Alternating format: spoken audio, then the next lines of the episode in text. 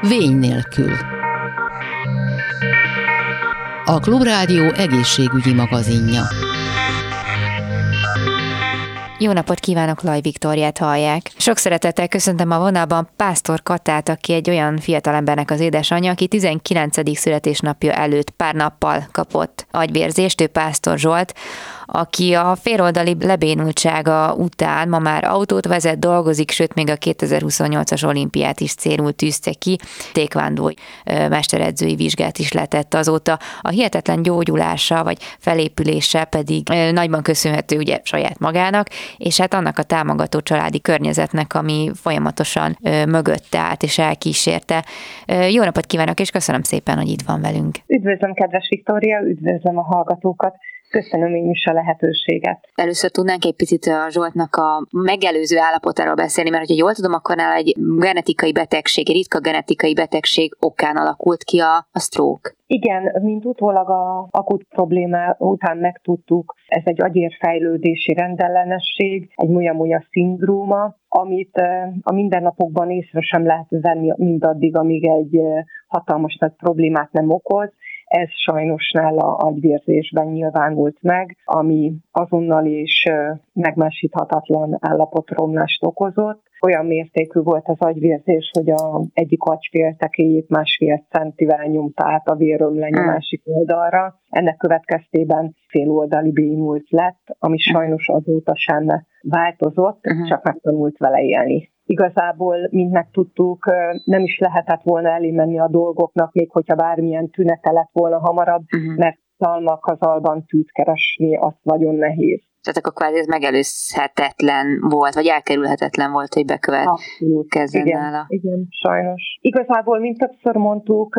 a sok hatás alatt fel se tudtuk mérni azt, hogy ez mekkora katasztrófa, főleg úgy, hogy tudatlanok voltunk, hiszen egészséges családban okay. sportoló gyermekeket nevelve, nem pont egy ilyen mérvű problémának a feltérképezése volt jelen a mindennapjainkban nagyon sok mindent menet közben tudtunk meg, és azóta is folyamatosan kutatjuk magát ezt a agyérfejlődési rendellenességet és uh-huh. az azt követő felépülési folyamatokat tulajdonképpen akkor a terápia az, az két irányú, tehát egyrésztről van ugye a stroke utáni rehabilitáció, és még ezt a szindrómát is valahogy lehet kezelni, vagy javítani, vagy stabilizálni? Bármilyen agyér katasztrófa a rehabilitálással stagnáltatható, vagy fejleszthető, és ugye Zsoltnál ez, ez egy nagyon nagy siker, hogy egy mozgásképtelen állapotból segítséggel, de önálló életvitelt tud a mindennapokban használni. Ugyanakkor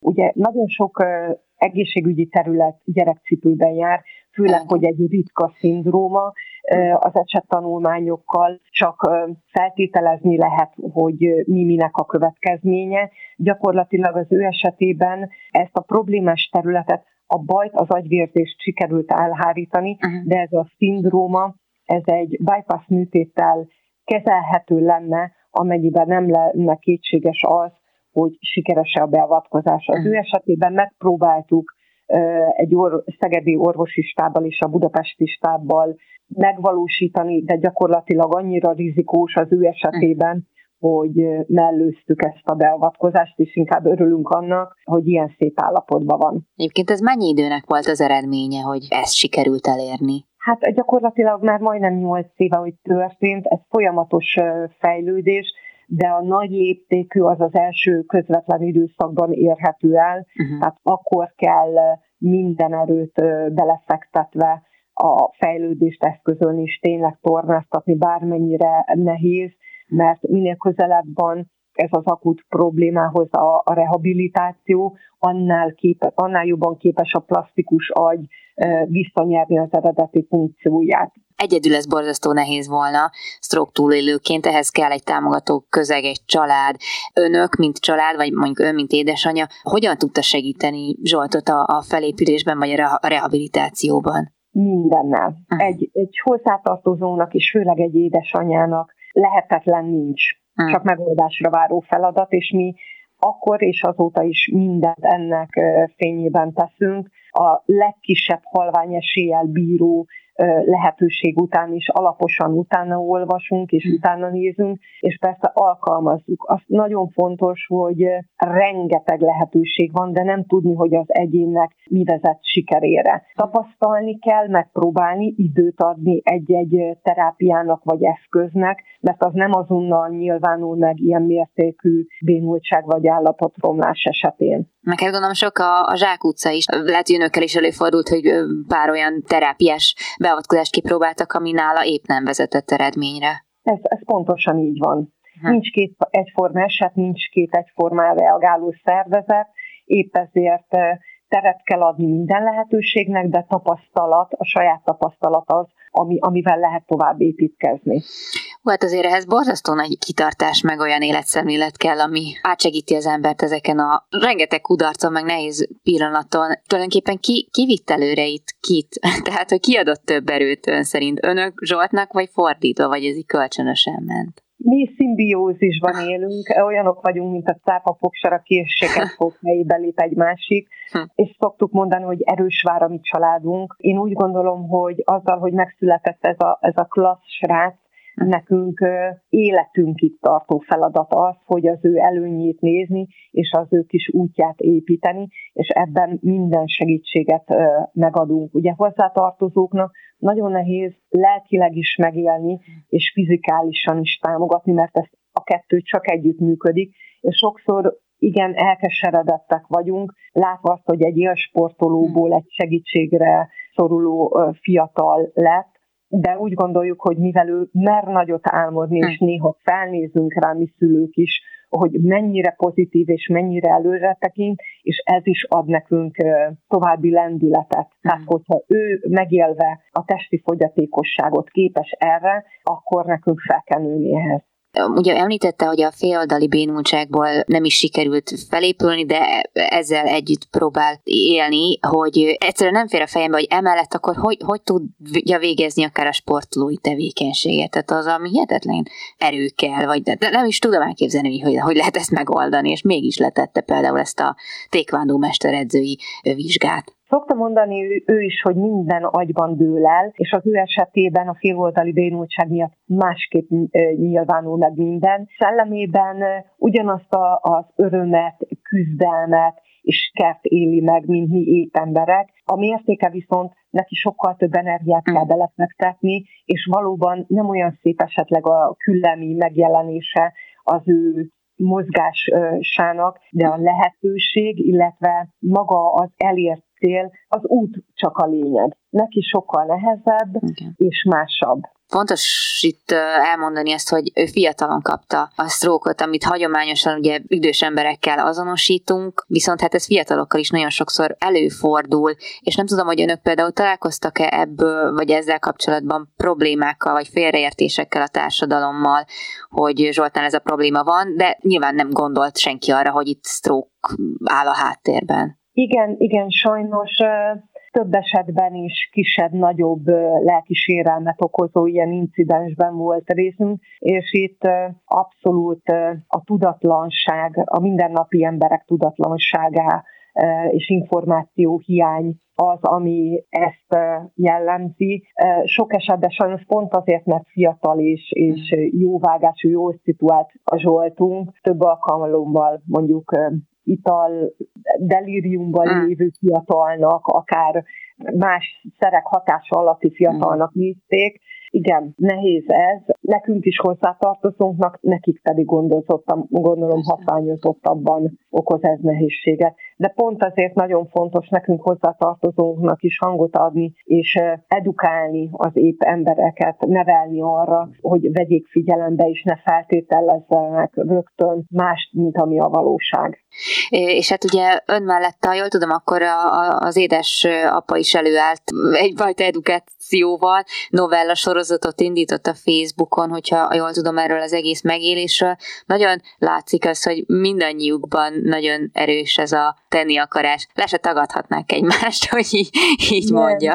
Igen, igen, mi megtaláltuk egymást, zsákafoltját szoktak mondani. Mindketten másként éljük meg, és másként adjuk ki a fájdalmunkat. Én eddig kevésbé vállaltam szerepet a nyilvánosság előtt, pont azért, mert nem szeretünk kétfelé kommunikálni. Ő a közvetlen tragédia utáni időszak fájdalmát és uh-huh. feszültségét a mindennapok leírásával a Facebook oldalon tette meg. Egy kicsit azért is, hogy tompítsa az ő félelmét és fájdalmát, illetve azért, mert a aktív sportban való részvétel miatt egy olyan széles baráti társaságnak kellett volna nap mint nap többször telefonálni, hogy ezt így tudtuk áthidalni, hogy mindenki akár egy időben ugyanazt az információt kapja, ezt így oldottuk meg. Ja, még egy picit visszatérve itt a rehabilitációs részhez, hogy tulajdonképpen ez egy élethosszig tartó rehabilitáció, tehát nem lehet arról beszélni, hogy most már elértünk egy szintet, és ami mondjuk stagnálna, anélkül is, hogy beavatkoznánk? Megosztóak ezzel kapcsolatban a vélemények mindegészségügyi dolgozók részéről, mint hozzátartozói oldalról. Igen, általában azt mondják, hogy a kezdeti siker után már kevésbé várható fejlődés, mm. mi viszont azt mondjuk, hogy van hitünk, és merünk remélni, és ez egy élethosszig tartható. Volt arra példa, hogy 7 éve kézbénultsággal érő idősebb úrnak egy nagyon hirtelen pszichés behatásra, egy tömegközlekedésen hirtelen fékezett a busz, uh-huh. és félelmébe a bénult kezével kapott a korlát után, és azóta mozog a keze. Tehát vannak ennyire kivételes csodák, és van a kemény fizikai munkának az eredménye, még akár hosszú idő után is, és pont ezért, mert vannak ilyen gyémánt példák, mi folyamatosan törekszünk arra, hogy miért ne velünk történne, és miért ne történne ennyi jó után valami még jobb. Igen, hát meg új terápiás lehetőségek kis sorra nyílnak, de azt feltételezni, hogy főleg itt 7, 7 év után azért nyilván fejlődik az orvostudomány is. Igen, igen, és mivel nincs egy ilyen összeszedett form, ahol minden kapcsolódó lehetőség össze van gyűjtve, Aha. ezért derülhetnek ki még évek múltán is olyan eszközök, olyan, olyan szolgáltatások, terápiák, ami tényleg, tehát élethosszig tart az, hogy mivel szembesülhetünk és mit tapasztalhatunk meg. Uh, ugye arról beszéltünk, hogy uh, önök családként hogyan segítettek, de hogy önöknek mind család ki, ki, ki segített, tehát hogy uh, van egyfajta olyan közösség stroke érintett akár hozzátartozók között, akik akik segítik a, hát hogy mondjam, az újakat, vagy azokat, akik bekerülnek sajnos ebbe a körbe? Igen, igen. Hát mi is a Stroke Info alapítványon keresztül Sarkadi Gabriella keresett fel minket, amikor a Facebook bejegyzés alapján értesült arról, hogy milyen tragédia ért bennünket, és azonnal segítő jobb, jobbot nyújtott részünkre, illetve az ő által delegált közösség minden tagja, aki csak egy picit hozzátehetett egy információval, egy kedves gesztussal, az elindított minket ezen az úton, hogy közösséghez tartozni, hasonló érintettség miatt, és itt bizony egymást ösztönözve élik a mindennapokat, mind az érintettek, mind a hozzátartozók. Hát hihetetlen egyébként, hogy tényleg mire képes az ember, hogyha elhatározza magát, és nagyon bízom benne, hogy sikerül még további eredményeket elérniük mindannyiuknak, és nagyon szépen köszönöm, hogy mindezeket megosztotta velünk. Pásztor Kata volt a vendégem. Köszönöm szépen. Én köszönöm a lehetőséget. Szép napot kívánok! A beszélgetés alatt szóba került ugye a Stroke Info alapítvány, ahol egyébként rengeteg hasznos információt találnak meg a betegségről a www.strokeután.hu oldalon. A következő percekben Sarkadi Gabrielával a Stroke Info alapítvány elnökével beszélgetünk. Valamennyivel tájékozottabbak vagyunk, jobban felhívják rá a figyelmet, viszont hát egyre inkább terjed. Magyarországon 2021-ben a KSA adatait nézve azért 6,9%-kal csökkent a halálozások száma, uh-huh. Mhm. 10.734-en haltak meg stroke Egyébként mindig több nő hal meg, mint amennyi férfi. És ez leginkább annak köszönhető, hogy a kezelés az korszerűsödik. De uh. arra nézve nem, nincsen statisztika, hogy hogy most ennek az életmód, az életmód az mennyi, mennyiben tesz hozzá, vagy veszel belőle. Gondolom a kezelés az, az nagyban függ a, az időtől is, tehát hogy hány percen belül, vagy hány órán belül eset, adott esetben kap az ember segítséget, meg gondolom az sem mindegy, hogy hol alakul ki a, a probléma, illetve hogy melyik fajtájáról beszélünk, agyvérzésről, agyérgörcsről, nyilván a helye befolyásolja a kimenetelét, illetve majd a kezelésnek a lehetőségeit. Igen, ezek mind, mind együttvéve. Nem régiben beszéltünk a az Országos Mentőszolgálat szóvívőjével, és akkor ő azt mondja, hogy, hogy kb. 4-4 és fél óra most már, ami alatt ugye meg kell kapni a kezelést, Kb. 80%-ban ugye infarktusról beszélünk, tehát rögösödésről beszélünk, tehát amikor egy rög elakad, és az okozza a sztrókot, és 20%-ban beszélünk körülbelül agyvérzésről, tehát amikor a koponyán belüli ér megrepedés, akkor az zárja el az oxigén útját a, a, az agy felé. Viszont ami még nagyon fontos ugye a felismerésen és a kezelésen, vagy hát az időben a kórházba kerülésen túl, az az, hogy utána rögtön megkezdődjön ez a terápia, ami a, a stroke után kell ahhoz, hogy az ember felépülhessen. Normális esetben ennek hogy kéne kinéznie? Ez nyilván, amit az előbb elmondott, hogy igen, függ attól is, hogy egyáltalán, hogy időben megkapja azt a kezelést, ugye a BSO-nak, a, a Stroke világszervezetnek az idei kampányának a célja egyrészt ugye a stroke jeleinek a tudatosítása, másrészt pedig a minőségi stroke kezeléshez való időben történő hozzáférés. De a legelső az az, hogy mondjuk négy, órá, négy és fél órán belül ugye a trombolízist megkapja, de mondom, ehhez, ehhez viszont nem mindenki alkalmas, tehát nem csak, hogy időben kell, hogy megkapja, hanem is mindenki alkalmas, de aztán utána, amikor már elkezdik a, a diagnosztikus felmérés után, tehát, hogy milyen súlyosságú a stroke, milyen területeket érintett, milyen következményei lesznek aztán, utána jön a rehabilitáció, tehát amikor erre már alkalmas a túlélő, hogy rehabilitációja legyen, és akkor itt elsősorban nyilván legelőször a mozgásnak a rehabilitációját fogják megnézni.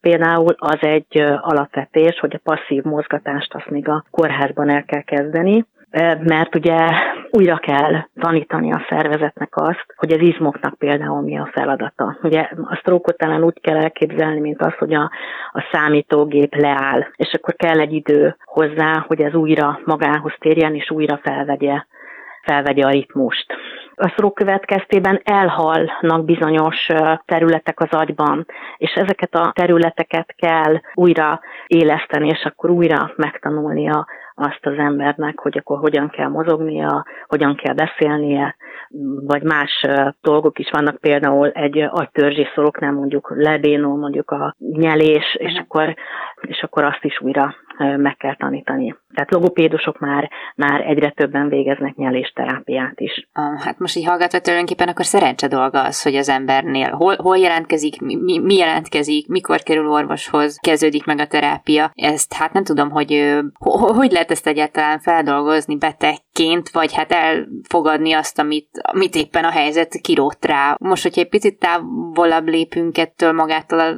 fizikai kezeléstől, hogy azért a lelki, meg a mentális feldolgozása a stroke igen csak nehézkes, vagy hát fontos volna, ami hát lehet, hogy nem minden esetben jelentkezik, tehát most azért nyilván pszichoterápiában nem minden beteget fognak elküldeni, hogy ezt valahogy feldolgozza, hiszen nagy, viszont nagyon nagy segítsége lehetne adott esetben, hogy ezt kezelni tudja ezt a helyzetet. Hát szerintünk is, tehát az alapítvány szerint is ez a, ez a legnehezebb, mert ugye a posztrók depresszióra, bár azt mondják, hogy körülbelül valamivel több mint 30%-ot érint, de én, mint stroke túlélő azt mondom, hogy minden stroke túlélőt érinteni fog. Az egy más kérdés, hogy milyen, milyen formában, tehát hogy, hogy milyen szinten, hogy ez fogja-e befolyásolni a rehabilitációt, mennyire fogja befolyásolni, vagy pedig az ember tényleg túl tud lépni rajta. Hát nyilván, hogy ehhez az kell, hogy, hogy valakinek a, tehát valaki rendben legyen mentálisan. És igazából ezt segítjük elő az alapítványnál legelső sorban, hogy mentálisan képes legyen arra, és nem csak egyébként nem csak a túlélő, hanem hozzátartozó is, mert ugye a stroke az nem csak egy embert érint a családban, hanem az egész családot. És hát a hozzátartozónak is szüksége van arra, hogy leginkább szerintem neki van rá szüksége, hogy tudja segíteni a szeretét abban, hogy fel tudjon épülni, és aktív életet tudjon újraélni. Ugye az önök alapítványa hát kifejezetten a túlélőket próbálja segíteni, hogyha stroke túlélőket próbálja segíteni, hogy őket igazából hogy, hogyan érik el, hogyan tudnak kapcsolatba kerülni ezen emberekkel, illetve hát, hogy mi, milyen, milyen sikerrel. Hát az alapítvány annyira talán nem is, bár, bár működik Budapesten 2017 óta egy stroke túlélő klubunk, és uh-huh. akkor oda mindenkit szeretettel nálunk egyébként minden hónap első szerdáján szokott lenni, mert ez az igazi, amikor ott vagyunk, megfoghatjuk egymás kezét, átulélhetjük egymást, tehát tudjuk egymásban tartani a lelket, vagy akár a tapasztalatainkat elmesélve tudjuk a másikat segíteni, tehát ez az igazi, tehát ez a tróklub, és tényleg erre ösztönöznék mindenkit, ebben mi se, abszolút segítséget nyújtunk, hogy a településeken minél több tróklub jöjjön létre, mert ez, ez tudja leginkább segíteni az embereket. De ezen kívül 2014-ben három fiatal stroke túlélő, ami azt jelenti, hogy a én akkor 38 éves voltam, és a két társam pedig, pedig még nem volt 30. Hmm. Mi hárman alapítottunk egy csoportot, ez a, ez a Stroke Info Alapítvány Sztrókos Hősök és Szerettei csoport, a, a Facebookon működik privát csoportként, és itt mára már több mint négyezren vagyunk. Hmm. Tehát kihasználjuk azt, hogy online felület, és akkor el tudjuk érni bárhol a, a stroke túlélőket, vagy a hozzátartozókat, mert a legtöbben egyébként a hozzátartozók vannak, vannak, mert tényleg nem tudják, hogy ezzel a helyzettel mit kezdjenek, és akkor itt meg fel tudják tenni a kérdéseiket. Ugye ez egy privát csoport, tehát nem fog kikerülni innen az információ, és tényleg akár mondjuk 40 országból vannak még tagjaink, nyilván magyarok, mondjuk például van Svájcban élő hozzátartozó, és akkor így is be tud kapcsolódni a hozzátartozójának az, az életében, tehát föl tudja tenni ő Svájcból is a kérdéseit, hogy akkor hogyan tud ő onnan segíteni, hogyan tudnak bekerülni például egy rehabilitációs intézetbe, mm. ott uh, hogyan és miként milyen uh, dolgokat tud előrelépni, hogy minél inkább, minél hamarabb megkövetkezzen ez a a rehabilitáció. Az ön történetéről én azt, azt olvastam, hogy egy tulajdonképpen az orvosok nem sok jó, jóval kecsegtettek, tehát rájuk cáfolt, és teljesen ö, ö, sikerült visszakapni a, az életét, hogy akkor ez lényegében, ez egy hatalmas mentális munka inkább, hogy erre például önképes volt? Hát a, a felépülés, tehát a rehabilitáció az mindenféleképpen. Nyilván nem lehet elvonatkoztatni attól, hogy milyen a túlélő állapota, hogy mhm. tényleg, hogy milyen területet érintett, milyen súlyosságú, tehát ezektől azért nem lehet elvonatkoztatni, de mindenféleképpen mentál, a mentális hogy ki mennyire erős mentálisan, az, az abszolút befolyásolja a felépülést. És ugye, nem, amit mondtam, hogy nem csak a, a túlélő, hanem a hozzátartozó a családja is, akár a barátai, mennyire tudják ők segíteni ebben a folyamatban, mert ez egy nagyon nehéz és nagyon hosszú út. Tehát ha hozzátart, vagy azt mondhatnám, hogy szinte nem megy. Tehát nyilván van, aki annyira erős, hogy tud a hozzátartozók nélkül is, de a hozzátartozók azok gyakorlatilag a rehabilitációs tímnek a, a hmm. tagjai. A tímtől ők kapnak egyébként segítséget arra vonatkozóan, hogy hogyan tudnak ne, hasznosak lenni? Hát, hogyha kérik a, a ugye a rehabilitációs tím az a, az a kórházban van, Igen. tehát amikor rehabilitációra kerül valaki, és annak a tímnek a tagjai leginkább a, a rehabilitációs orvos, különböző terapeuták, tehát gyógytornász, logopédus, zeneterapeuta, nagyon sokféle uh-huh. van már, akár a pszichológus, a neuropszichológus, és hát nem régen voltam egy, egy adásban, és akkor, akkor beszéltünk, akkor beszélt egy doktor úr arról, hogy a rehabilitációs tímnek az egyik legfontosabb eleme az a nővér, mert ugye ő van a legtöbbet Igen. a beteggel, de én azt gondolom, hogy mivel tényleg ez egy nagyon hosszú út, amikor már hazakerül, akár mondjuk szokott olyan lenni, hogy hétvégére hazaengedik a beteget, akkor már viszont a családban van jelen, és a család fogja vele folytatni ezt a rehabilitációt. Nálam is így volt egyébként. Tehát akkor, amikor én kijöttem a rehabilitációról, akkor még én nem voltam teljesen nem épültem fel teljesen, hiszen nem is az a dolga egy rehabilitációnak, hogy a teljesen egészségesen kijöjjön, inkább az önellátásra, önellátáson van a hangsúly, tehát olyan állapotban tudjon már kerülni, hogy ne akadályozza például a családot abban, hogy ők dolgozni tudjanak, hanem otthon el tudja látni magát. Ez neki is jó egyébként, tehát az ő mentális állapotának is jó, hogy hasznosnak érezhessen magamat, és tudjak akár segíteni például egy házi munkával a családnak, de még nem ér véget a rehabilitáció rehabilitáció. Tehát nálam például az volt, hogy kettő hónapot kellett várni az otthonápolásra, mert akkor indult be a peroneusizmum, ami a lábfejet mozgatja, és e kettő hónapot vártunk, és utána két hónap múlva kijött a gyógytornászhölgy, és újabb két hónap volt, amíg csinálva a gyakorlatokat helyre jött ez a, ez a járás. És akkor utána fél évig nem mozgattam a, azt a kezemet, amelyik le volt bénulva, nem azért, mert nem tudtam, hanem azért, mert elfelejtettem használni. Tehát nagyon-nagyon sok minden van ebben a rehabilitációs folyamatban, nagyon hossz, hosszú ideig tart, és ezért aztán a, a család szerepe a hazakerülés után, meg főleg már elsődleges. Picit vissza ugye a legelejére a tünetekre, hogy a Stroke Világszervezet kidolgozott egy kampányt, amit a, a Stroke Info alapítvány magyarra átültetett, ez a Baki nevet kapta, ez egy mozaik szó, ami a tüneteket ö, ismerteti lényegében. Ezt a, egyébként a brit sürgősségi ellátásban találták ki, és utána pedig aztán elterjedt a világon, hogy ez a FAST, ami önmagában is jelent valamit, ez a Face Arm Speech Time, és akkor ezt magyarítottuk mi hm. a Bakira. Beszédarckar időben hívni a mentőket, tehát a beszéd nehézség, az arc lekonyulása, kardgyengesége. Tehát ezek, amikre oda kell figyelni, és hogyha ilyen jeleket észlelünk, akkor azonnal hívni kell a mentőt, és elmondani, hogy elmondani, hogy mit látott tulajdonképpen, mi, mi, mikor fedezte fel esetleg, illetve milyen tünetek vannak. Még nagyon szépen köszönöm a, a beszélgetést Arkadi Gabrielának, a Stroke Info alapítvány elnökének. Nagyon köszönöm én is. Ezzel pedig megköszönöm a figyelmüket, további kellemes rádióhallgatást kívánok, Laj Viktoriát hallották viszont hallásra. A Vény nélkül című műsorunkat hallották.